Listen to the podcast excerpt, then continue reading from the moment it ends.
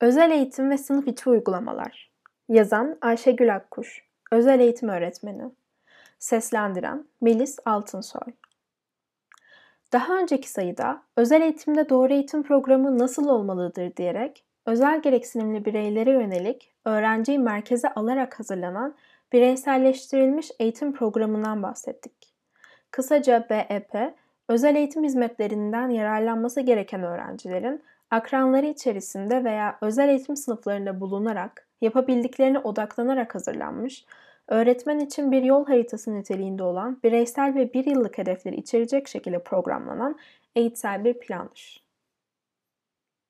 Öğrenci için sağlanacak hizmetler kapsamında BEP hazırlandıktan sonra öğretmen, sınıf içi uygulamalarını daha ayrıntılı olarak bireyselleştirilmiş öğretim planı olarak kağıda döker.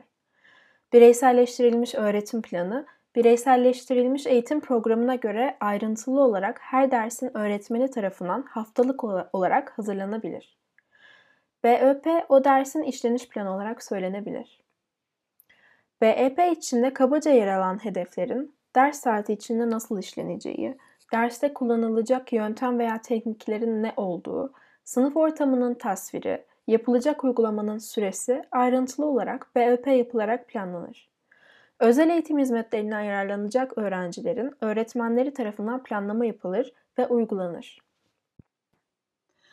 Özel eğitim sınıfında eğitim gören ya da kaynaştırma öğrencisi olarak destek eğitim gören tüm öğrenciler için farklı yaklaşım, yöntem ve teknikler gerekebilir.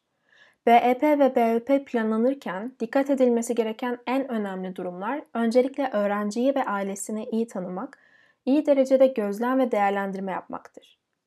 Öğrencilerin performanslarını değerlendirmeye yarayan formları kullanarak yapılan planlar sonucu yetersizlikten etkilenmiş ve özel eğitimden yararlanacak tüm bireyler için farklı engel türlerine göre yaklaşımlar öğretmenler tarafından belirlenir.